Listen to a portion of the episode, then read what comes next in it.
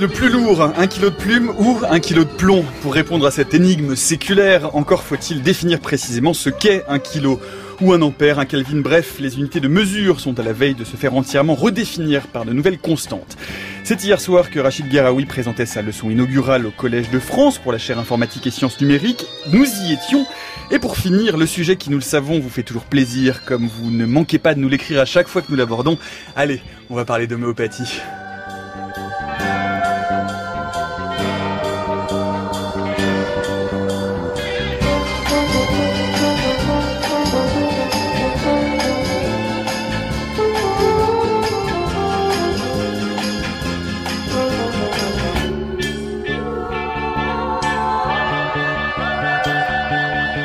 De mesure algorithmique répartie et homéopathie, c'est le riche programme qui est le nôtre pour l'heure qui vient. Bienvenue dans la méthode scientifique. Et pour aborder toutes ces questions, leur principe actif de vulgarisation n'a pas été dilué outre mesure. Caroline Tourbe, bonjour. Bonjour. Chef du pôle santé de Sciences et Vie. Bonjour Sylvain Guilbeault. Bonjour à toutes et à tous. Du magazine La Recherche, un nouveau venu que nous sommes ravis d'accueillir, Len Guyanoang. Bonjour. Bonjour tout le monde. De la chaîne YouTube Science for All, auteur également de La Formule du Savoir, une philosophie unifiée fondée sur le théorème de Baynes. C'est chez EDP Science, vous nous en parlerez euh, tout à l'heure. Mais avant cela, à l'inverse de la dilution annemanienne, elle est un concentré de l'actualité scientifique la plus dense de la semaine passée. C'est Natacha Triou pour le Journal des Sciences. Bonjour Natacha. Bonjour Nicolas, bonjour à tous.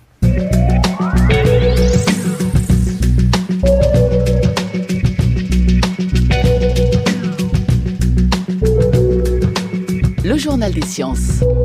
Et pour commencer ce journal des sciences, on revient sur cette étude qui a fait beaucoup beaucoup de bruit dans la presse cette semaine, une étude alimentaire parue lundi sur le bio, euh, selon laquelle une alimentation bio réduirait de 25% les risques de cancer. Oui, revenons sur cette étude épidémiologique, hein, car on a entendu beaucoup de choses à son propos. L'étude cherche à faire un lien entre alimentation bio et risque de cancer. Alors entre 2009 et 2016, les chercheurs ont suivi 70 000 volontaires. Ils ont divisé ce groupe en quatre quartiles, selon leurs habitudes alimentaires, s'ils mangeaient régulièrement bio, tout le temps ou très peu. Pendant ces 7 ans, 1340 cancers sont apparus chez les participants. Quand on regarde comment ces maladies se sont réparties dans ces groupes, il se trouve que le quartile le plus touché est celui qui consomme très peu d'aliments labellisés AB. Dans leurs hypothèses, les chercheurs avancent la présence de pesticides dans les produits issus de l'agriculture conventionnelle. Alors là, on est dans une étude d'observation sur la base d'un questionnaire, ce n'est pas une étude expérimentale, donc on ne peut pas faire de relation cause à effet. Emmanuel Casguyot est épidémiologue et co-auteur de ces travaux et quand je l'ai rencontrée, elle était ulcérée, hein, vraiment effarée par le traitement médiatique de son travail. Elle nous explique sa méthode. À partir de ces informations, on met en œuvre des modèles épidémiologiques hein, qui consistent à essayer de comparer des cas et des non-cas, tout étant égal par ailleurs. Ça veut dire prendre en compte ce qu'on appelle des facteurs de confusion, c'est-à-dire euh, l'âge, le sexe, le niveau d'éducation, les antécédents familiaux de cancer, le régime alimentaire des individus, leur niveau de revenu, etc., de façon à essayer d'effacer les caractéristiques autres des personnes qui mangent bio ou qui ne mangent pas bio. La méthode, c'est ce qu'on appelle euh, en épidémiologie un modèle de Cox qui va en fait comparer des gens qui développent un cancer et des gens qui n'en développent pas en fonction de leur exposition. Et donc ça nous permet de calculer ce qu'on appelle un risque relatif, c'est-à-dire une probabilité supplémentaire d'avoir un cancer en fonction du niveau d'exposition de départ. Donc moi, si je mange plus de bio, j'ai moins de chances d'attraper un cancer. Alors c'est pas si simple parce que le cancer c'est une maladie qui est multifactorielle et euh, ces risques relatifs ils sont calculés au niveau de la population. Et donc après le risque individuel il est très différent et il intègre énormément d'autres facteurs. Ça a été présenté par les médias comme si on avait apporté une preuve. On n'apporte pas une preuve. On apporte des premiers éléments de relation, d'association, avec un travail qu'on a essayé de mener le plus rigoureusement possible, justement en prenant en compte les fameuses caractéristiques euh, des consommateurs et des non-consommateurs, mais on reste dans une étude d'observation, donc pas de lien de cause à effet. Voilà, différence entre risque relatif et risque absolu, tout ça effectivement a été un peu confus dans la présentation euh, médiatique. Il reste à préciser, Natacha, qu'effectivement, il n'y a pas aujourd'hui de causalité établie entre une alimentation bio et le risque ou non de développer un cancer. Oui, puis d'autres études montrent aussi que ceux qui mangent bio font généralement plus attention à leur santé, qu'ils fument moins ou que les femmes prennent moins la pilule. Il a aussi été reproché à cette étude d'être militante. C'est mentionné en fin d'article, mais le co-auteur, le docteur Léron, déclare travailler pour deux fondations qui font, la promotion du bio. Et puis, il y a une autre étude similaire en Angleterre en 2014, qui n'a pas eu beaucoup d'écho en France. 600 000 femmes ont été suivies pendant 9 ans, donc c'est une cohorte 10 fois plus grande et beaucoup plus longue. Et ils n'ont trouvé aucune différence entre les risques de cancer chez les femmes qui avaient déclaré ne jamais consommer des produits bio, et celles qui en consommaient parfois ou toujours. Catherine Hill est elle aussi et selon elle, établir une preuve définitive de la responsabilité des résidus de pesticides est complexe. Je pense que l'étude est pas mal faite, mais que les médias sont complètement partis en vrille. C'est pas du tout la méthode qui est contestée, c'est l'interprétation euh, qui est faite des résultats. Le problème, c'est que les consommateurs de produits bio présentent beaucoup de caractéristiques différentes par rapport aux non-consommateurs et qu'il est très très difficile, même quasiment impossible, d'éliminer les effets de toutes ces différences.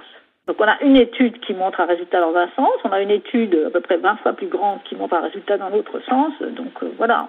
En conséquence, on ne peut pas dire aujourd'hui qu'une alimentation bio réduit le risque global de cancer, c'est possible, mais en fait c'est assez peu probable parce que les différents types de cancer ont des causes différentes. Il n'y a aucune donnée sur les pesticides, point.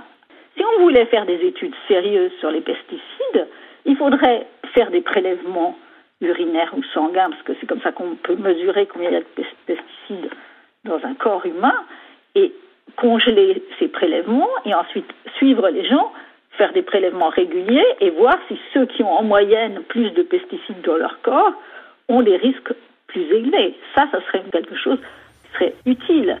Voilà, et puis cette question du bio et du lien entre bio et bonne santé, on y reviendra très prochainement euh, dans un numéro des idées claires. En bref, maintenant, le CNRS va recruter 300 euh, docteurs d'ici 2020. Oui, c'est ce qu'ont annoncé son président et la ministre de la Recherche, Frédéric Vidal, ce mardi. Pour le CNRS, 300 postes supplémentaires en deux ans, c'est beaucoup. C'est aussi une bonne façon de revaloriser le diplôme du doctorat. En bref, toujours la SNCF euh, a annoncé en septembre vouloir passer au train autonome. C'est maintenant au tour de la RATP qui veut passer au bus semi-autonome. Oui, avec un premier prototype dans le Val-de-Marne d'ici 2019 les tests auront lieu sur la ligne 393, une ligne qui a déjà sa propre voie de circulation pour éviter les risques d'accident. Et si l'expérimentation se révèle positive, la RATP pense à développer un plus large réseau de navettes autonomes. Deuxième sujet de ce journal des sciences, grâce au très grand télescope de l'Observatoire austral européen, une équipe internationale d'astronomes a découvert une structure colossale euh, qu'elle a baptisée Hyperion. Hyperion, c'est un nom emprunté au titan de la mythologie grecque. Hyperion est un proto-superamas de galaxies, c'est-à-dire un regroupement de galaxies très denses. Il a la particularité d'être une structure extrêmement massive et extrêmement grande. Pour vous donner un ordre de grandeur, on est à 1 million de, milliards de fois la masse du Soleil et en diamètre, c'est 300 millions d'années-lumière. En comparaison, notre galaxie, la Voie lactée, mesure environ 100 000 années-lumière. Alors ce qui interpelle les chercheurs, c'est qu'on observe cette structure colossale très tôt dans la vie de l'univers, à 2 milliards d'années après le Big Bang. Ça, c'est une première. Olivier Lefebvre est astronome au laboratoire d'astrophysique à Marseille. Il a conduit ce programme de recherche. Il nous explique pourquoi Hyperion est une découverte majeure et une clé de compréhension de l'histoire de l'univers. Eh bien, euh, on connaît très peu de structures de ce, genre, d'autant moins dans l'univers très jeune. Hein. Je vous disais que Hyperion est observé euh, seulement 2 milliards d'années après le Big Bang. Et dans notre modèle d'univers actuel, les structures s'assemblent de façon hiérarchique. C'est-à-dire que euh, l'univers est censé former de petites structures au début de sa vie, et puis ces petites structures s'agglomèrent au cours du temps pour former des structures de plus en plus grandes, de plus en plus massives. Euh, là, on observe une structure qui est déjà euh, très grande et très massive très tôt dans la vie de l'univers. Ce qui est surprenant, c'est que donc Hyperion, la gravitation a déjà eu le temps d'agir suffisamment pour assembler toute cette masse. Voilà, et donc c'est ça qui, qui interpelle va s'attacher à essayer de voir s'il y en a d'autres et d'en faire un peu la statistique pour comprendre si c'est un événement extrêmement rare ou si c'est un événement qui est relativement commun, euh, auquel cas bah, on peut être amené dans le futur à ajuster euh, la loi de la gravitation si on se rend compte que euh, bah, justement des, structures très très massives peuvent se former très tôt, ça veut dire qu'on on aurait une gravitation qui est plus efficace qu'on ne le pensait. Et donc ça nous amènera à changer peut-être certaines de nos lois et d'ajuster nos modèles d'univers. Le modèle de cosmologie. Et puis Hyperion, c'est aussi ce chef-d'œuvre de Dan Simmons qu'on vous conseille vivement à la lecture. En bref, euh, selon une étude qui vient de paraître dans Nature Geoscience, si il y a de la vie sur Mars, et seulement si, eh bien, elle pourrait être sous la surface. En juillet dernier, on a découvert l'existence de lacs d'eau salée dans les profondeurs de Mars, et ces saumures pourraient contenir de l'oxygène selon les simulations des planétologues. À un taux très faible, mais suffisamment pour que de la vie puisse s'y développer, une vie microbienne ou une vie plus complexe telle que des éponges. Alors tout cela n'est que théorie, mais ce sont de nouvelles pistes d'exploration pour la planète rouge et notamment de ses sous-sols. Toujours en bref, grâce à son télescope spatial à rayon, euh, rayon X, bien voilà, alors Dis, donc. On, va, on recommence. Grâce à son télescope spatial à rayon X, ouais, la preuve que cette émission est en direct, euh, la NASA a découvert le plus jeune pulsar de la Voie lactée, Natacha. Il se trouve à 19 000 années-lumière de la Terre, à l'intérieur du rémanent de supernova Kesteven 75, qui est à l'étude depuis 15 ans. Alors un pulsar, c'est une étoile à neutrons, c'est-à-dire ce qu'il reste quand une étoile massive s'est effondrée sur elle-même. Et depuis leur découverte en 1967, on en a détecté plus de 2000. Cependant, de nombreux mystères demeurent. Cette découverte pourrait fournir de nouvelles informations sur la mort des étoiles. Les animaux ont conscience du temps qui passe. Oui, et même lorsque l'animal est au repos, c'est une expérience qui a été réalisée sur des souris. Et pendant les différents exercices, on a observé qu'un groupe de neurones s'activait dans le cortex entorhinal. Le, le cortex entorhinal, c'est la zone liée à la mémoire et au temps. Et le comportement pendant l'expérience a montré qu'elles avaient non seulement une représentation du temps, mais qu'elles étaient aussi capables de mesurer un intervalle de temps. Et pour finir, comme chaque semaine, par notre rubrique de sciences improbables, dans une récente étude publiée dans le National Academy of Science, les euh, psychologues de l'université de Glasgow en, en, Écosse sont penchés sur une question absolument fondamentale. Est-ce que ça fait du mal ou est-ce que ça fait du bien? La question, avons-nous le même visage lorsque l'on jouit ou lorsque l'on souffre? Et surtout, avons-nous le même visage Surtout, avons-nous le même visage lorsque l'on jouit et lorsque l'on souffre à travers le monde? Alors pour y répondre, 80 participants occidentaux et asiatiques ont été réunis et ils ont dû, ce n'est pas ce que vous pensez, ils ont dû regarder 3600 visages modélisés en 3D puis juger s'il s'agissait de l'expression d'une douleur ou celui d'un orgasme. Alors contrairement aux idées reçues, l'orgasme et la douleur n'ont pas les mêmes visages, mais surtout la jouissance ne se manifeste, enfin la jouissance se manifeste sur le visage de façon différente selon les cultures. On a un visage grand ouvert pour l'Europe et plutôt un visage en sourire pour l'Asie de l'Est. Donc non, les expressions faciales ne sont pas universelles et l'étude montre justement qu'elles sont des faits culturels. Et elle ne répond pas à la question de savoir ce qui se passe quand on jouit et qu'on souffre à la fois parce que ça peut également se produire. un mot pour vous dire que c'est aujourd'hui que commence le festival Paris Science, euh, qui est un festival que l'on suit chaque année sur France Culture, qui est consacré aux films scientifiques. La 14e édition a lieu au Muséum national d'histoire naturelle et à l'Institut de physique du globe de Paris. C'est jusqu'au 31 octobre. Merci euh, beaucoup Natacha. Un petit tour de table euh, sur ce qui a été abordé dans ce sujet. C'était intéressant d'avoir ces éclairages, peut-être Caroline, sur cette étude sur le bio, parce que c'est vrai qu'on a vu passer euh, des traitements très simplificateurs et qui ne rendent pas du tout euh, grâce à l'étude d'Emmanuel Kess, qui est une étude beaucoup plus euh, fouillée et beaucoup plus fine que ce qui, en, a été dit dans les médias généralistes. Oui, oui, quand on se penche sur l'étude, on s'aperçoit qu'en effet, elle ne fait pas une grosse double flèche qui amènerait du bio aux pesticides et puis au cancer. Non, non, pas du tout. C'est une association qui est montrée, une association avec des, des statistiques qui montrent, comme vous l'avez bien expliqué, que dans le groupe de ceux qui mangent le plus de bio, il y a moins de cancer. Mais en aucune façon, c'est euh, une étude qui fait un lien de cause à effet.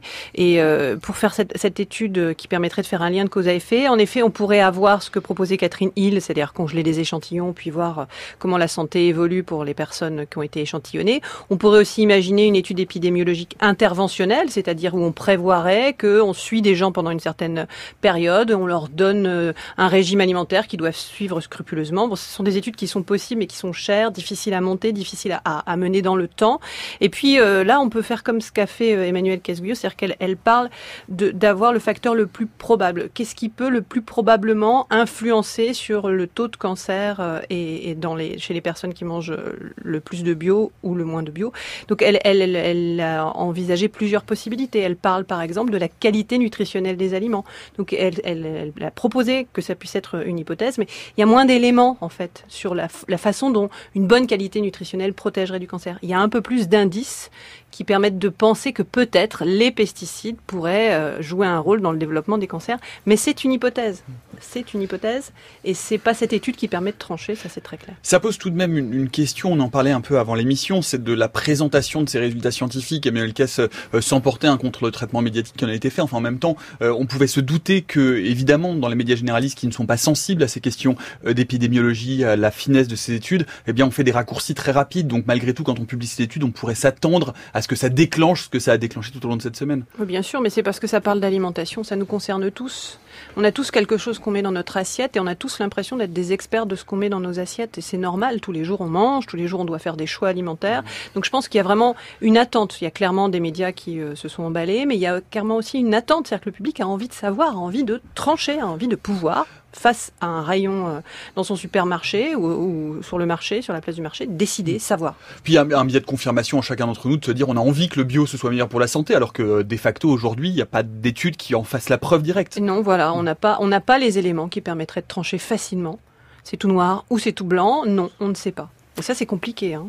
C'est compliqué. On va essayer. On y reviendra. On y revient. On y reviendra dans à la fois dans la méthode scientifique et dans les idées claires, comme je disais tout à l'heure. Est-ce qu'il y a autre chose, peut-être un mot euh, Hyperion, euh, Sylvain Guilbault? Oui, tout à fait. Moi, ça me ça me fait écho à, à, d'autres découvertes qui avaient été annoncées cette année, euh, aussi de proto-amas de galaxies. Alors là, Hyperion est un proto-super-amas, c'est-à-dire un regroupement d'amas de galaxies alors qu'un un, amas c'est juste un regroupement de galaxies, mais il y avait ouais des publications concernant des proto-amas de galaxies qui, qui avaient été détectées euh, seulement 1,4, 1,5 millions d'années après le milliard d'années après le Big Bang, ce qui est euh, ce qui est très tôt. On pensait euh, auparavant que c'était pas avant 3 milliards d'années que de telles structures se se formaient. Euh, alors l'astrophysicien la, précise dans, l'entretien dans l'entretien qu'on a entendu que que ça, on pourrait remettre en cause la, les lois de la gravitation, mais bien sûr, on n'en est pas encore là. On a, il y a aussi encore beaucoup de modélisation à comprendre pour savoir comment exactement ces galaxies se forment, puis ensuite se, regroupent entre elles, ou alors, si c'est l'inverse, si c'est d'abord des grandes structures qui apparaissent et ensuite, effectivement, les, galaxies qui, se séparent. Et à propos de ces superstructures, de ces super amas, on va vous remettre le lien vers euh, cette émission euh, qui, qui, garde une place particulière dans mon cœur, ce grand entretien avec Hélène Courtois qui est extraordinaire, qui parle et qui a redéfini justement euh, la région locale de l'univers, l'Aniakea. On va vous mettre le lien tout de suite sur le fil Twitter de l'émission.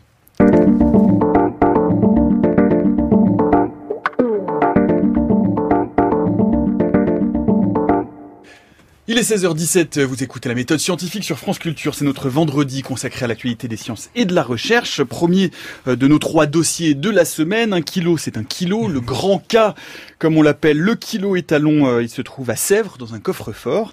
Et sert aujourd'hui encore de référence internationale pour la définition de l'unité kilogramme. Oui, mais voilà, un cylindre euh, de 4 cm de haut et de 4 cm de diamètre en alliage de platine et d'iridium. C'est assez, c'est assez 20e siècle. C'est pas très 21e siècle comme, comme manière de définir les unités.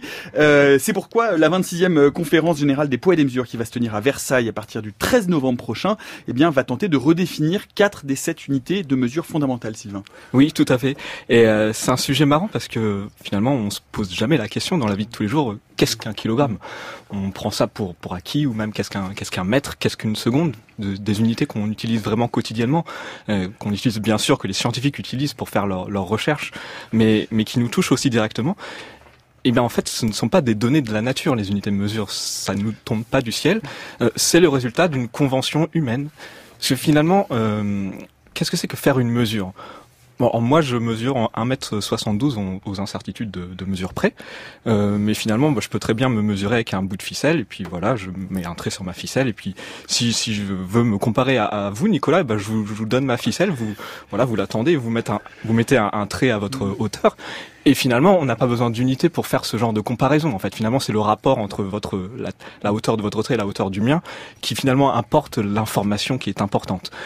Donc, mais le problème, c'est que quand on fait de la science, quand on fait du commerce, euh, c'est qu'on partage le savoir. C'est-à-dire que si je dis que je mesure 1m72 et que, que je demande à, à, mon collègue qui est en Chine combien est-ce qu'il mesure, et eh ben, oui, il va dire bah donne-moi ton mètre. donne-moi ton oui voilà. Donne-moi ton mètre. Ta référence. Un mètre un mètre ruban ou euh, combien vaut un mètre. Et, et pour ça, il faut se mettre d'accord. Donc c'est le résultat d'une convention humaine Ce qui fait que euh, le, le, point de départ de, du système international d'unité de mesure qu'on qu'on utilise aujourd'hui, c'est vraiment la Révolution française. Avant la Cocorico. non mais c'est vrai. Avant, avant, on, Absolument. avant on utilisait des choses euh, qui étaient finalement le plus simple, c'est-à-dire des, des, parties du corps. Tout à fait. Et sauf que du coup, ces parties du corps variaient d'une région et d'une autre. Euh, chacun avec son système. On estime qu'avant la Révolution française, il y avait 700 unités de mesure différentes. Les pieds, les coudées, les pouces. Voilà, absolument. Dont, dont on finalement on avait beaucoup de de doute sur la fiabilité. Qui dit doute euh, dit manque de confiance et qui dit manque de confiance, impossible de faire du commerce.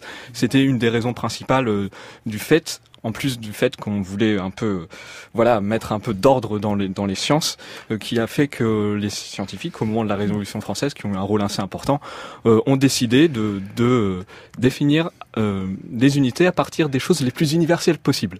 Ce que ce que j'aime bien, pardon de vous interrompre, c'est ce que j'aime bien, c'est que c'est c'est vraiment un processus révolutionnaire dans le sens où c'est aussi une volonté d'abolir le privilège d'étalonnage royal. Oui. Parce que c'est le roi qui avait le privilège d'étalonnage. Voilà, c'était le pied du roi. Voilà. non, non, mais c'est c'est assez intéressant. Et là, du coup, on s'est dit bon le roi c'est pas très universel. Malheureux Blasphème Je pense que, en tout cas, c'est une opinion largement partagée à l'époque et encore aujourd'hui. Et du coup, à l'époque, on s'est dit, bah, on va prendre le, méridien terrestre, donc vraiment la, la longueur, la circonférence de la Terre. Euh, on va en mesurer le quart. Là, c'était euh, vraiment, il y a eu une expédition extraordinaire pendant la Révolution française pour mesurer vraiment une portion de ce méridien terrestre entre Barcelone et Dunkerque. Et puis, on va prendre cette valeur, on va la diviser, on la divise par 10 millions et on obtient le mètre. Ça a été la, la première définition internationale du mètre. Bon, elle, a changé puisqu'on s'est rendu compte que c'était pas une super stable comme comme unité de comme valeur universelle ce mètre. Et aujourd'hui, la définition du mètre, euh, elle est donnée par une, une constante fondamentale qui est la vitesse de la lumière qu'on fixe. Voilà, la vitesse de la lumière, elle vaut 299 792 458 mètres par seconde. Bravo. Voilà. Hyper précis. Et ça, c'est sans incertitude. Hein. C'est vraiment cette valeur-là. Vous pouvez la prendre par cœur. Elle ne va pas bouger. Euh, et euh, la nouveauté euh, du système qui va être mis en place, c'est que cette définition qui était valable pour le mètre et pour d'autres unités de mesure, je pense à, la seconde par exemple. On, peut peut-être redonner les parce que les, unités fondamentales, tout le monde ne les a pas forcément en tête. Elles sont au nombre de, elles étaient au nombre de 6, elles sont au nombre de 7 depuis 1971. Voilà. Alors c'est la seconde, le mètre, l'ampère, le Kelvin pour la température, euh, le kilogramme pour le poids, la mole qui mesure une quantité, de, un nombre d'atomes, mmh. voilà, et la candela qui mesure un éclairement.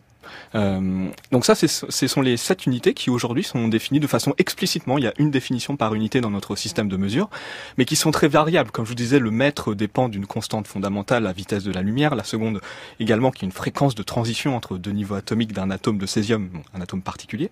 Mais il y a d'autres... Césium 133.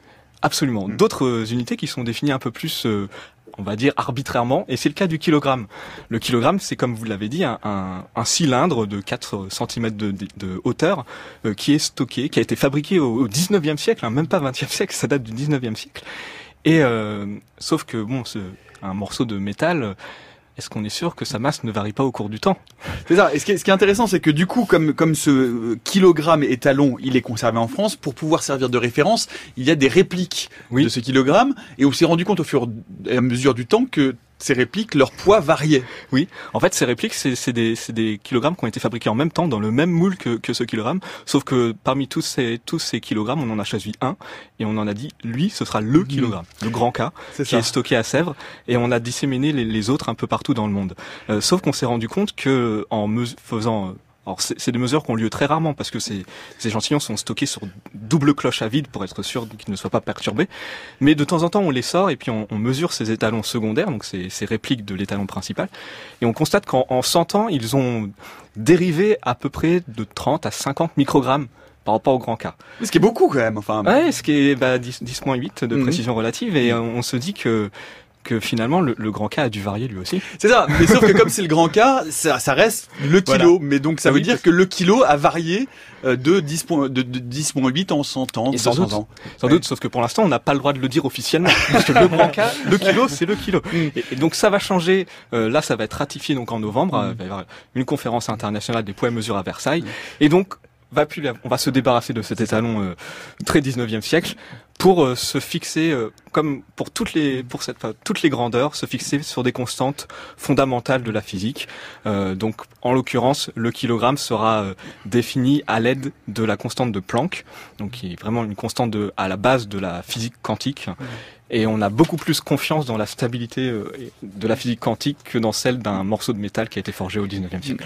Ce qui est, ce qui est intéressant, c'est que on se dit bon finalement que le kilo est varié d'un microgramme, bon c'est quand même pas beaucoup, ça change pas grand chose, ça change pas chose à l'échelle macroscopique, mais pour les scientifiques à l'échelle microscopique, quand on sait qu'un proton c'est 10 moins 27 kilos, oui. bah, ça devient une quantité énorme de variation. Oui, bah, ça, ça voudrait dire que si on s'en tenait à la définition officielle, la masse du proton a varié euh, de 10 moins 8 depuis 100 ans. Bon, bien sûr, les scientifiques savent en quoi s'en tenir et mm. ils, ne tiennent pas compte de cette déviation. Mm. Mais quand même, ça, pose un petit problème. Alors désormais, euh, il n'y aura plus d'incertitude sur les unités de mesure puisque les constantes fondamentales seront vraiment fixées. Et ce qui, est, intéressant aussi dans cette, alors elles sont pas toutes redéfinies. Hein. Celles qui sont redéfinies, parce qu'il y en avait plusieurs qui étaient déjà définies par des constantes fondamentales. Euh, ce qui était le, c'était le cas de la seconde, c'était le cas du mètre, euh, du mètre, c'était le cas du non pas du Kelvin, lesquels il me manque. Du Candela. Du Candela. Mais bon, le Candela est, un peu particulier, un peu puisque et c'est ça, voilà. Et voilà, et donc du coup, voilà. il reste les quatre autres, le kilo, le Kelvin, l'ampère et euh, la mole. Et la mole. Et ce qui est intéressant, c'est que du coup, euh, ces constantes sont aussi définies les unes par rapport aux autres. C'est-à-dire qu'il y a une constante, du coup, qui devient la constante universelle, qui est la seconde. On peut dire ça comme ça. En fait, finalement, le changement de philosophie entre le système qu'on utilise actuellement et celui qui va être utilisé, euh, c'est que dans, dans notre système actuel, on définit explicitement chaque unité. Et dans le nouveau système, en fait, on va donner ce jeu de cette constantes fondamentales avec des valeurs fixées, et on va finalement laisser aux physiciens la liberté de les combiner entre elles pour construire l'unité dont ils ont besoin. Bon, bien sûr, avec ces sept constantes fondamentales, on peut très bien retrouver les, unités secondes, mètres, etc., qu'on utilise quotidiennement en les combinant entre elles. Effectivement, on peut partir de la seconde qui effectivement euh, est très utile parce que c'est celle qu'on mesure avec le plus de précision, 10-16 de précision relative comparé au 10-8 du kilogramme, on est à des ordres de grandeur au-dessus, c'est mm. fantastique. Et en partant de la seconde, en la combinant avec la, vitesse de la lumière, qui s'estime en, mètres par seconde, ben on obtient le mètre. Et puis en combinant la seconde, le mètre, et eh bien avec la constante de Planck qui, qui, qui s'exprime en mètres carrés par kilogramme par seconde moins 1, eh bien on obtient le kilogramme. Mm et, etc. On peut déduire ainsi toutes les unités qu'on utilise à partir de ces constantes fondamentales. Mais alors maintenant, je, maintenant j'ai des questions qui vont vous faire quelques nœuds au cerveau.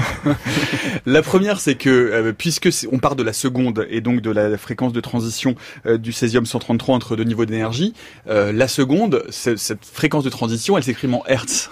Le hertz, c'est une unité de mesure. Qu'est-ce qu'elle est définie? Oui, bah en fait, pour le coup, c'est juste l'inverse. Donc on fait juste un rapport, on fait juste un sur, et puis on obtient le la seconde. Voilà. donc, donc ça s'auto-définit en voilà, quelque sorte. Voilà, ça s'auto-définit en quelque. Bon, donc ça, ça va.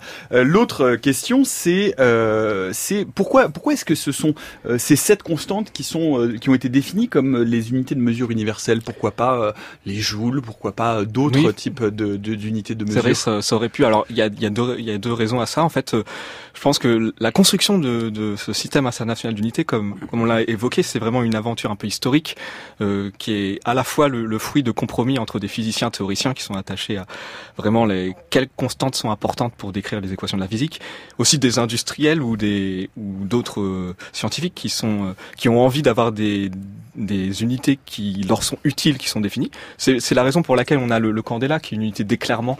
Euh, finalement, l'unité d'éclairement, c'est pas c'est pas quelque chose qui apparaît dans les équations fondamentales de la physique. Mm. Mais euh, voilà, il y a eu à une époque une volonté des industriels de, l'industrie de l'éclairage d'avoir leur, unité bien définie. De même, euh, la, la, mole qui, est une mesure qui a un nombre finalement défini par le nombre d'Avogadro, qui mesure simplement un nombre d'atomes. Euh, finalement, aussi, on, entre guillemets, les physiciens théoriciens pourraient s'en passer. Mais c'est très important pour les chimistes lorsqu'ils euh, ont besoin de savoir combien de quantités de réactifs euh, ils font réagir dans leur réaction. Euh, donc c'est finalement le choix de ces unités de mesure et un compromis entre les physiciens théoriciens voilà, qui ont la volonté de construire le système le plus simple, le plus harmonieux, le plus universel possible, des intérêts industriels, et aussi euh, la précision à laquelle on peut mesurer ces constantes. Mmh. Puisque finalement, euh, c'est aussi ça qui compte. Ce système euh, d'unité va donc changer, mais au fond, pour nous, dans la vie de tous les jours, le kilogramme ne va pas changer. Le, poids du kilogramme de pommes qu'on va acheter sur le marché va être toujours le même. Si vous avez une balance hyper précise, euh, je sais pas moi. Après, pour le kilogramme, il n'y aura pas de saut. En, en, fait, pour ceux qui les unités électriques, il y aura un petit saut, mais bon, ça c'est vraiment du détail. Euh, mais bon, euh, en fait, ce qui, ce qui change, c'est vraiment cette philosophie. En fait, c'est vrai, on aurait pu choisir d'autres unités, simplement euh, d'autres constantes. Simplement, euh, on ne me, les mesurait pas aujourd'hui avec une précision suffisante, voilà, pour assurer cette continuité du système international d'unités. Des réactions à cette redéfinition, Len Nguyen Huang Ce que je trouve assez amusant avec cette histoire, c'est qu'en fait, on s'appuie sur des constantes fondamentales à la base, mais finalement, elles deviennent assez conventionnelles puisqu'on définit le mètre à partir en fixant une valeur prédéterminé à la vitesse de la lumière. Donc en fait, euh, c'est plus des constantes conventionnelles que fondamentales. Oui, ce qui est fondamental, c'est qu'il y a une vitesse limite pour la lumière. Voilà, c'est ça. Le... Ce qui est intéressant aussi, si on fait un peu de prospective de science-fiction, c'est qu'en tout cas, euh, pour euh, pour ce qui est de la, de la de, changement d'état de l'atome de césium, il est pas il est partout pareil dans l'univers jusqu'à preuve du contraire. Donc ça veut dire que à un moment donné, si on veut communiquer avec quelqu'un d'autre pour sur des unités de mesure, mm. on peut dire voilà l'atome de césium. Ah oui, oui, oui. Si vous si vous rencontrez un extraterrestre qui vient d'Andromède, pouvez lui, lui transmettre. Lui, expliquer ce que c'est que la seconde. Voilà, bah, vous lui dites, bah, prends un atome à l'heure ou pas. Voilà. voilà, prends un atome de césium et voilà. Caroline Tour. Oui, moi je voudrais nous ramener à une époque bien plus lointaine, le Moyen Âge. Il y a une ville euh, en Picardie qui s'appelle Lan, que je connais, et tout près de la cathédrale, sur la place du marché, cachée sous un porche, il y a ces fameuses unités. C'est-à-dire qu'on voit, à chaque début de marché, les marchands devaient tous passer, on étalonnait son maître, la surface de tissu qui était vendue. Rien ne pouvait commencer sans être passé par cette, euh, ce bureau des unités. Les traces sont encore visibles quand on visite cette ville moyenâgeuse. C'est vraiment l'impression, en effet, de la non-universalité, euh, universalité, pardon, des mesures. À quel point, à chaque endroit, chaque fois qu'on devait les utiliser, ben, on devait les revérifier. Oui. C'est vrai qu'à l'heure actuelle, maintenant, bah, ce processus d'étalonnage, il nous est un peu, on le voit plus, mais il a quand même lieu. Il y a des laboratoires nationaux, de métrologie qui sont chargés. Voilà, c'est toute une chaîne de raccordement depuis depuis l'étalon euh, primaire jusqu'au jusqu'aux balances qu'on utilise sur les marchés, qui qui permet de finalement d'avoir confiance dans les unités qu'on utilise.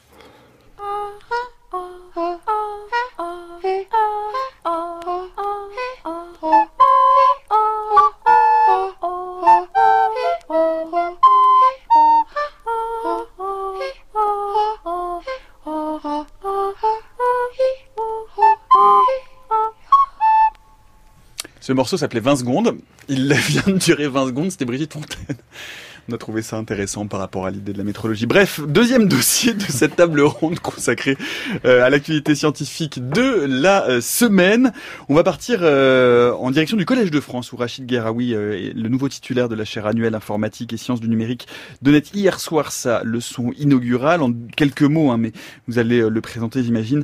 Rachid Gueraoui est passé par l'école des mines, le CEA, le MIT. Il enseigne aujourd'hui à l'école fédérale polytechnique de Lausanne et il est spécialiste de l'algorithmie répartie. Vous étiez Len Nguyen Wang à cette leçon inaugurale hier soir. Oui, c'était une super euh, leçon euh, donnée par, euh, par Rachid Garawi, qui a donc introduit la leçon qu'il a donnée sur l'algorithmique répartie, en prenant ça depuis un point de vue historique, en partant de, de Turing, pour en venir à, ce qui est appelé la perte de l'universalité de la machine de Turing. Alors il faut nous, on va on va repartir du départ déjà l'algorithmique répartie. Qu'est-ce que c'est par rapport à l'algorithmique classique Qu'est-ce qui change? Je pense qu'on peut commencer par parler juste d'algorithmique. Allons-y. Tout, simplement.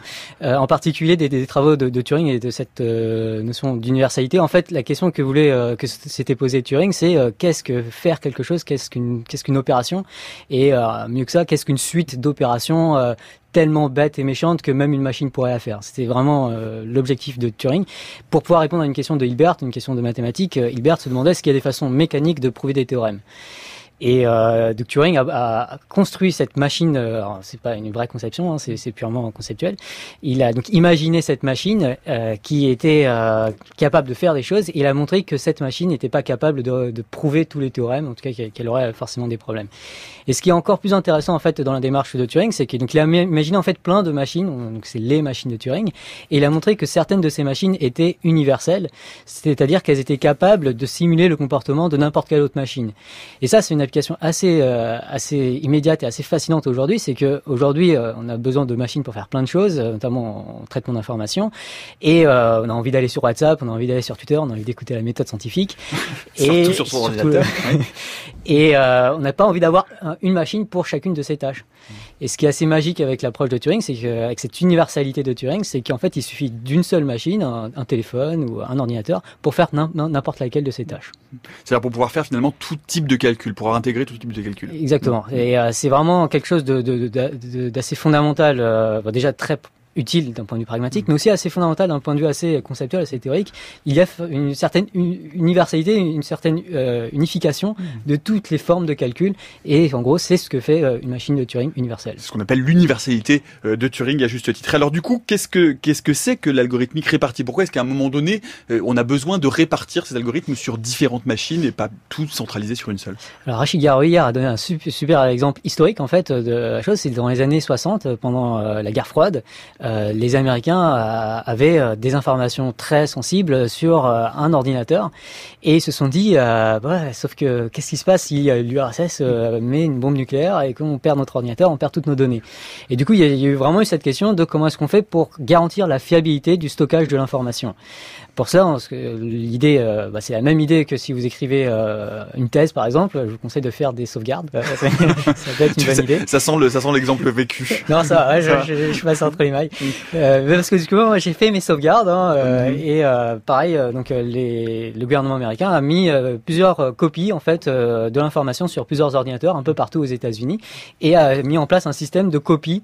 Donc c'est ce qu'on veut, c'est ce que Rachid Garoui a appelé hier la robustesse. On veut des systèmes qui soient ultra robuste qui, qui continue à fonctionner, même s'il y a des machines qui, qui, qui, qui plantent. Et euh, ce qui paraît, ça arrive de temps en temps.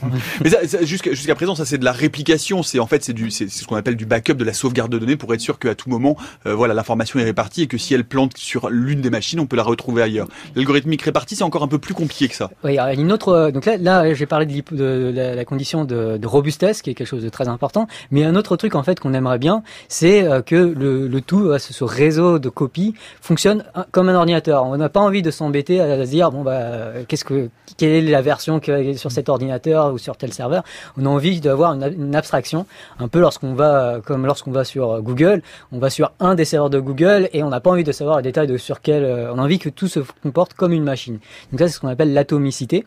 Et euh, l'un des grands défis euh, de la recherche en algorithmique répartie, c'est comment faire en sorte que des réseaux d'ordinateurs soient à la fois robuste et, euh, et cette propriété d'atomicité qui garantirait ensuite l'universalité du réseau d'ordinateurs, c'est-à-dire qu'il se comporterait comme une machine de Turing universelle.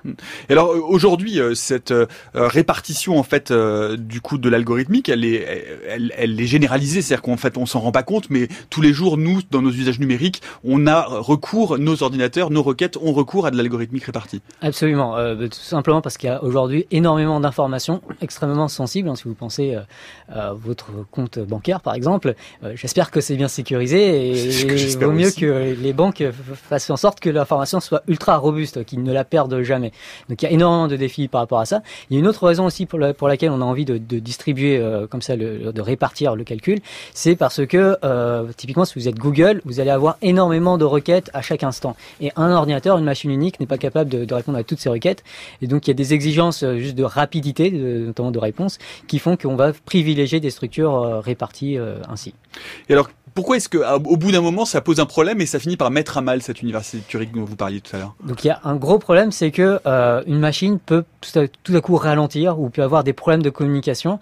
Euh, donc ça arrive avec une machine, ça arrive aussi avec les humains. Hein. Parfois, c'est difficile de communiquer et de se faire euh, entendre euh, quand, quand, on est dans un groupe. Et le même problème pour les machines, temps, elles sont un petit peu plus lentes tout à coup et euh, ça peut ralentir tout le système. Et on n'a pas envie que, que, ça se passe. En fait, ça peut être pire que ça parce que les ordinateurs peuvent planter, peuvent planter et du coup, on peut perdre l'information sur euh, une machine et on veut que le système euh, continue à, bien fonctionner. Et euh, malheureusement, il y a des théorèmes, un théorème notamment de le théorème FLP de 1985 qui montre que malheureusement, si on fait certaines hypothèses sur le réseau, notamment le fait que les messages peuvent être ralentis de façon indéterminée, malheureusement, le, les deux propriétés de robustesse et, d'atomicité sont incompatibles. On, perd l'universalité de la machine de Turing. Hmm. Et alors du coup, racontez-nous un peu quel, comment, enfin voilà, faites-nous revivre un peu cette leçon inaugurale. Quelles étaient les conclusions de Rachid Gueraoui sur quoi? Parce qu'il va donner donc tout au, tout au long de cette année des cours, puisqu'il a cette nouvelle chaire, il est titulaire de cette chaise tournante du Collège de France informatique et sciences du numérique.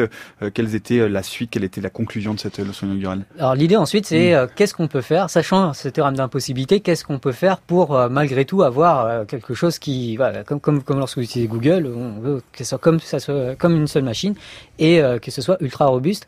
Et il y a des, beaucoup de solutions, euh, enfin il y a beaucoup d'idées. Euh, donc en fait il y a tout un champ de recherche l'algorithmique réparti qui s'est intéressé à cette question.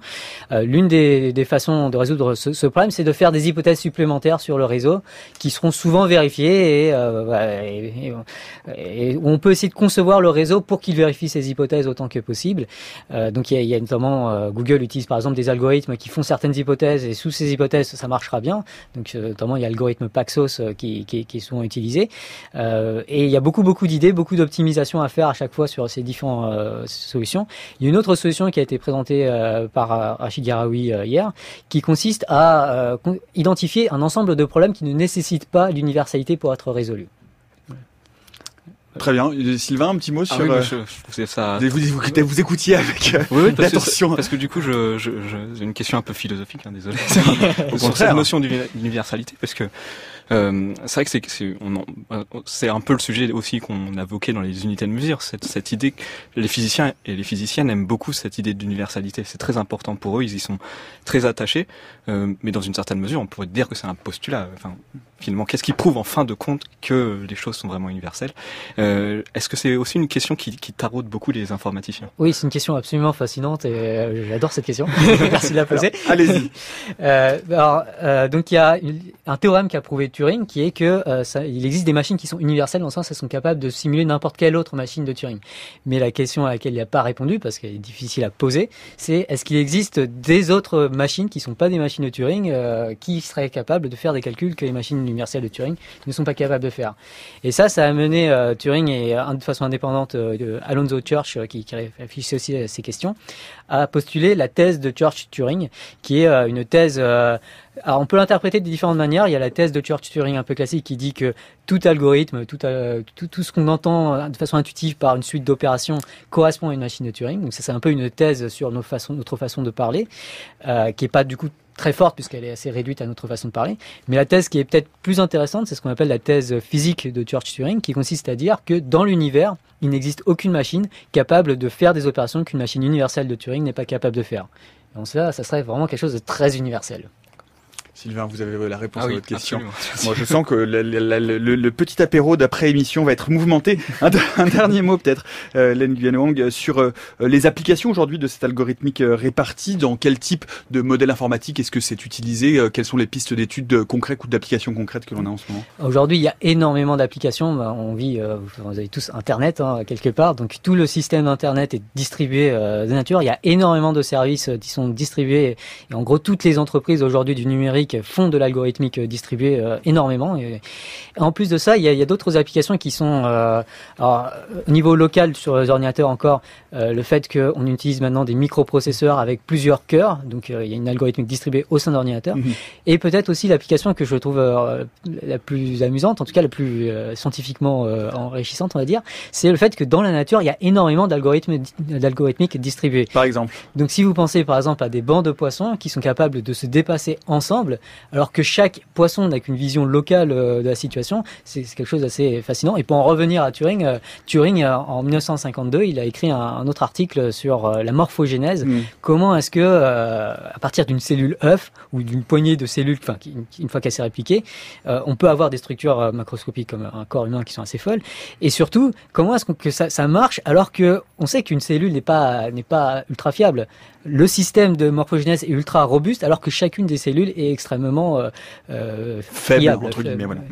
Ça c'est quand même quelque chose d'assez fascinant et la nature a réussi à trouver des algorithmes euh, répartis assez fascinants. Partout on peut parler des nuées d'oiseaux aussi, des, la synchronisation du clignotement des lucioles dans la nuit. On peut parler de, du comportement collaboratif des neurones aussi. Et puis on va vous remettre le lien.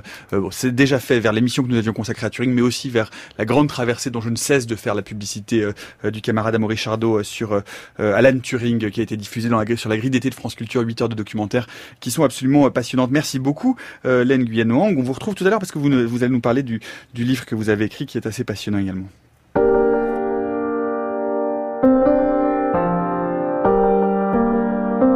La méthode scientifique, Nicolas Martin.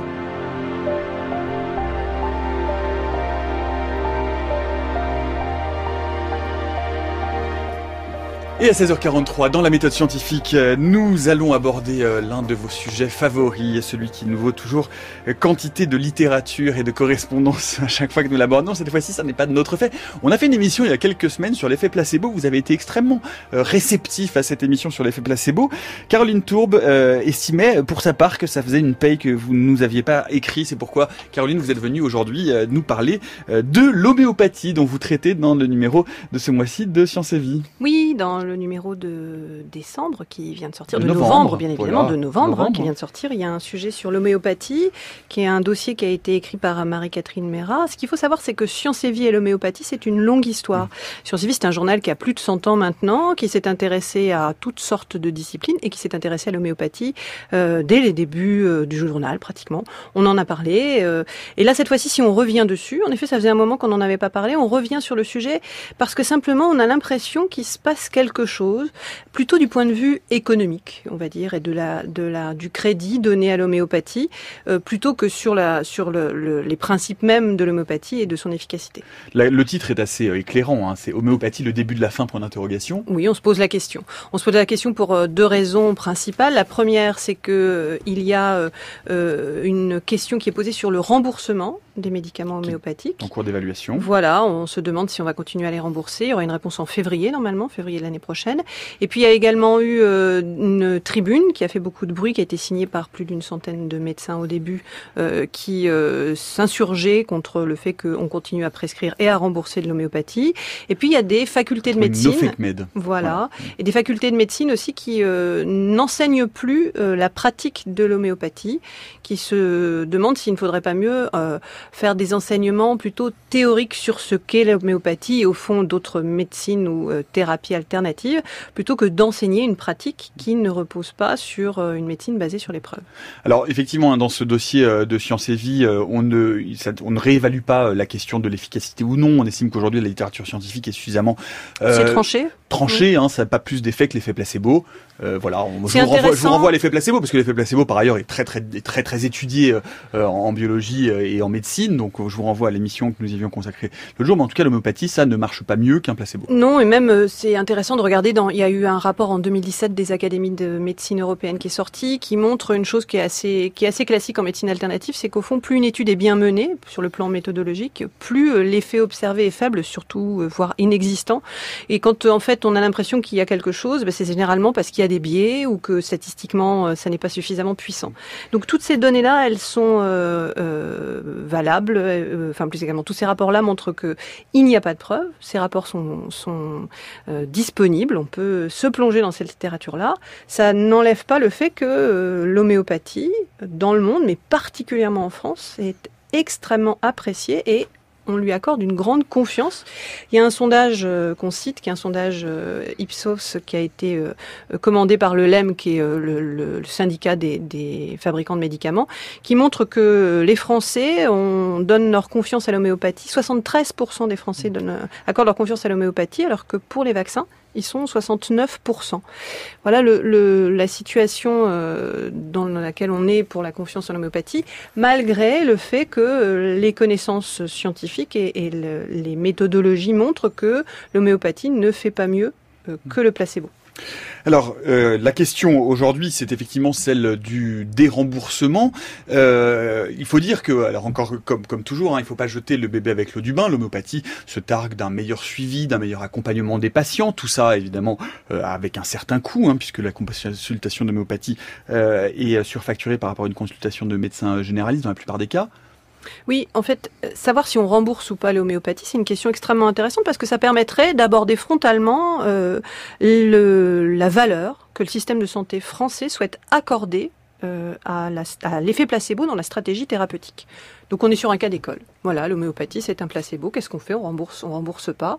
Il y a des études qui ont été menées, notamment une étude qui a été euh, financée par Boiron. Boiron, c'est mhm. le premier laboratoire euh, mondial, il est français, mais le premier laboratoire mondial de d'homéopathie, qui montre que euh, pour certaines pathologies, certaines maladies, par exemple les infections respiratoires, les gens qui consomment de l'homéopathie, en effet, sont moins médicalisés par ailleurs. Et ils coûtent moins cher, à peu près 35% moins cher à la sécurité sociale pour ces, pour ces pathologies précises.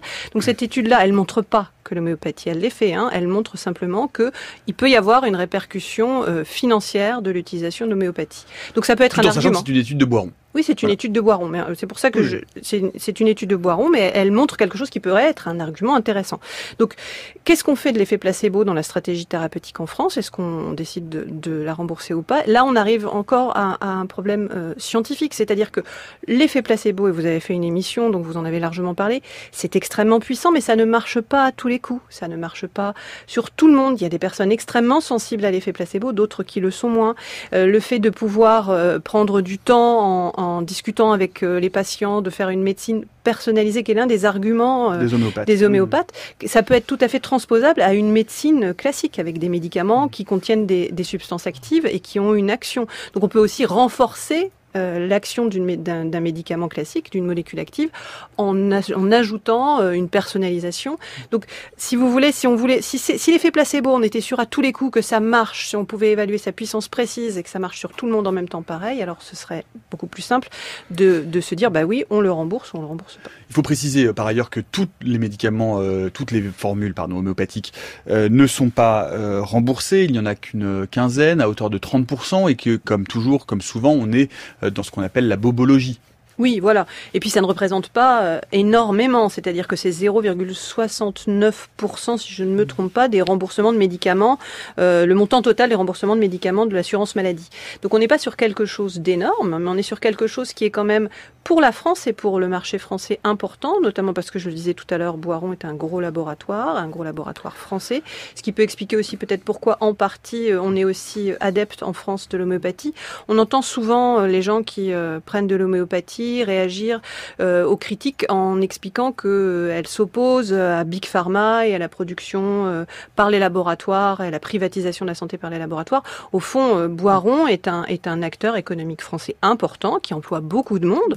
Donc prendre de l'homéopathie, c'est aussi s'appuyer sur un gros laboratoire. Alors c'est pour toute proportion gardée, évidemment, c'est pas les gros gros laboratoires mondiaux, mais quand même, ça n'est pas juste dans une petite gargote des gens qui pratiqueraient l'homéopathie voilà, par philanthropie, non, Ce qui est intéressant, c'est effectivement ce que vous disiez, Caroline, hein, c'est de savoir quelle place on accorde à l'effet placebo dans une stratégie euh, de santé euh, nationale. On l'a vu, hein, l'homéopathie est très populaire, ça sert pour la bobologie, ça sert pour les enfants, parfois euh, même pour les animaux de compagnie. On peut se dire finalement, est-ce que, est-ce que le remboursement est vraiment un enjeu compte tenu des faibles doses que ça représente Finalement, est-ce que ça coûte pas grand-chose de plus à la sécurité sociale? On peut continuer à dire que ça ne fait pas de mal comme le disait la ministre de la Santé bah, En fait, c'est aussi de savoir si, dans ce cas-là, on rembourse d'autres euh, médecines alternatives. Il y a des tas de, propositions de traitements en tout genre euh, ou de supposés traitements en tout genre qui reposent sur euh, l'effet placebo. Du coup, c'est aussi comme si, dans le cadre de cette réévaluation, on pouvait peut-être ouvrir plus large encore les portes et se mettre à rembourser, je ne sais pas, l'auriculothérapie ou d'autres thérapies différentes de la médecine classique. Hein. Il y en a un grand nombre. Que, que, comment se sont comportés les autres pays européens, par exemple L'homéopathie est plutôt ce que vous dites quand même dans ce dossier, c'est que effectivement le début de la fin, c'est que les, les, résultats financiers de Boireau sont de moins en moins bons, euh, qu'il y a ces facultés qui, de, qui ferment le renseignement euh, d'homéopathie. Oui, il faut savoir qu'en euh, en France, l'homéopathie, elle ne peut être euh, prescrite que par euh, des médecins ou des, des personnels de santé, par exemple les dentistes, les sages-femmes aussi, je crois, et qui et que la formation, en quelque part, c'était comme aussi une façon de valider l'homéopathie, passer par par une, un diplôme universitaire dans une faculté de médecine, c'était une façon de valider l'homéopathie. Donc, c'était une sorte de discours paradoxal. L'Académie de médecine ne valide pas l'efficacité de l'homéopathie, mais les universités l'enseignent. Voilà, on est dans une situation qui était pour le moins paradoxale et qui a l'air d'aller plutôt vers un éclaircissement de la situation, c'est-à-dire non, l'homéopathie euh, n'a pas fait la preuve de son efficacité, donc euh, on ne l'enseigne pas en tant que pratique.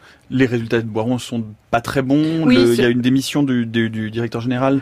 Oui, alors ça c'est l'aspect économique, c'est-à-dire que c'est plutôt tout- toutes les nouvelles là sont de fin d'année sont arrivées un peu en même temps quoi. Il y a vraiment eu on a l'impression qu'il se passe quelque chose mais euh, ça veut pas dire que c'est mort, c'est-à-dire que ça part de très haut hein. Je vous avais entendu les chiffres, euh, 73% des Français qui accordent leur confiance à l'homéopathie.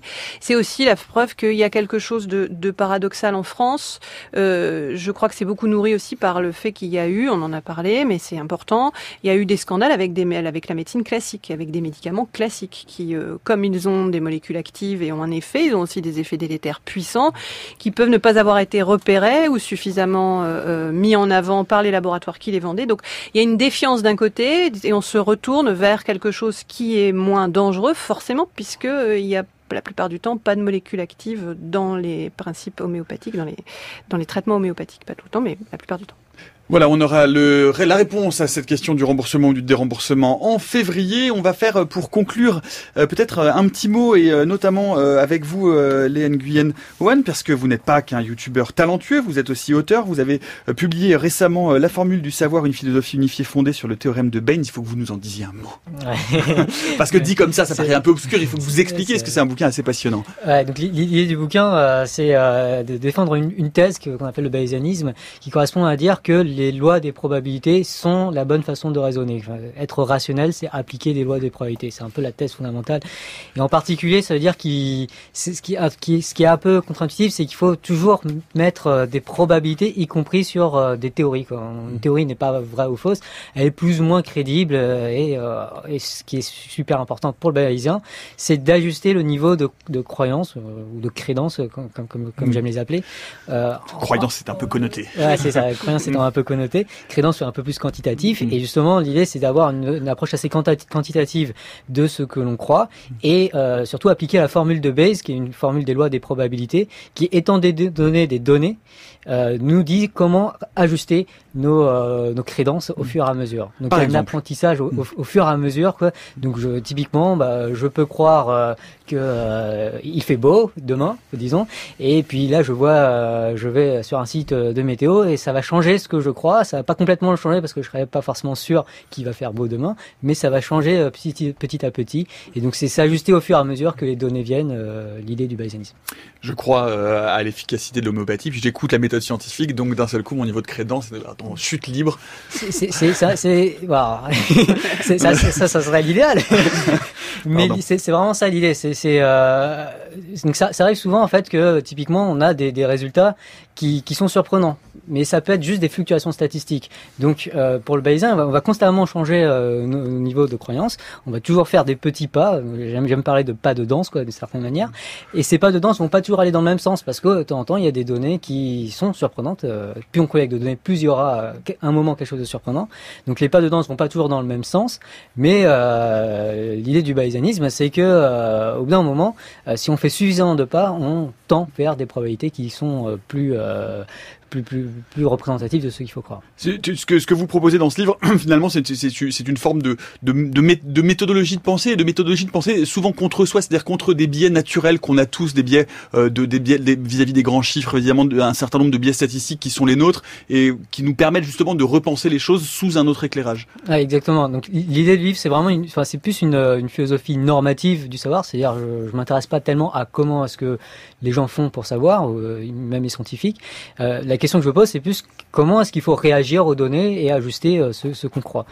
Et euh, ce qui est intéressant, c'est qu'une fois que l'on a ça, on est capable de savoir quand est-ce qu'on dévie de ça et voir. euh, donc, par exemple, dans le livre, par exemple, je parle de l'argument d'autorité. Donc, c'est un argument assez, assez classique qui est parfois rejeté pour des mauvaises raisons. Et en fait, il y a une façon très L'argument d'autorité, redites-nous ce que, enfin, Donc, l'argument n'est pas le biais d'autorité. hein. Ouais, donc l'argument d'autorité, euh, c'est tout simplement qu'une personne qui est d'autorité nous dit euh, quelque chose. Est-ce qu'il faut prendre ça en compte pour changer nos croyances? Et en fait, il y a des cas où oui, en effet, si la personne est très compétente et qu'on pense qu'elle est très compétente et qu'elle est bienveillante, euh, Ça, c'est l'argument d'autorité. Le biais d'autorité, c'est l'inverse. c'est inverse. C'est euh, lorsqu'on fait confiance à, à quelqu'un alors qu'on ne devrait pas. Qui Et- parle en dehors de son champ de connaissances, qui est assez classique. Typiquement, et par exemple sur des sujets, pour en revenir euh, sur sur l'homéopathie ou sur le, le problème du bio, euh, euh, il y a beaucoup de, gens qui prennent beaucoup de positions, mais ce n'est en fait pas surprenant qu'il y ait des gens qui prennent telle ou telle position. Et comme on n'est pas surpris, on n'a pas à changer euh, nos croyances. Par exemple, euh, que quelqu'un affirme que l'homéopathie a un effet thérapeutique au-delà du placebo. Vous reviendrez nous en parler plus longuement dans une émission qu'on va essayer de structurer autour de ces questions liées au bayésianisme. Merci beaucoup en tout cas. La formule du savoir, une philosophie initiée fondée sur le théorème de Baynes, cette édition EDP Science. Un mot, Caroline Tour, de la couverture de ce Science et Vie du mois de novembre. Eh bien, nous allons parler mesure justement et la réévaluation. Et Sylvain Guilbault. Les mathématiques de la cryptographie, comment résister à l'ordinateur quantique. C'est la une du magazine La Recherche du mois de novembre. Et un mot sur votre chaîne YouTube aussi, Léane Guyengon, la, la prochaine vidéo de Science for All. Euh, en deux mots, la dernière. Donc en fait, là, je suis en train de parler des réseaux de neurones et euh, du coup, il y aura une série sur les architectures des réseaux de neurones. Allez, on va mettre les liens sur le fil Twitter de l'émission. Merci à toute l'équipe de la méthode scientifique, Tom Himdenstock, Céline Lausanne, Vétienne, Antoine Beauchamp, Nomi Naguette, Saint-Vulfranc, Olivier Bétard à la réalisation, Alice Seyed à la technique. Un mot sur votre programme de la méthode scientifique. La semaine prochaine, lundi, on parlera d'embryogénèse, mardi de planètes errantes, mercredi, on parlera de l'exciton, jeudi de l'histoire de la réanimation, vous allez voir, c'est assez surprenant, et vendredi, nous serons en direct et en public du festival Les Utopiales à Nantes pour une table ronde autour de la question du cyberpunk et du corps cybernétique. Venez donc nous rejoindre si vous êtes dans les parages. Demain à 16h, Étienne Klein euh, évoquera les cabinets de curiosité et l'imaginaire dans la conversation scientifique. Nous on se retrouve lundi à 16h jusqu'à preuve du contraire.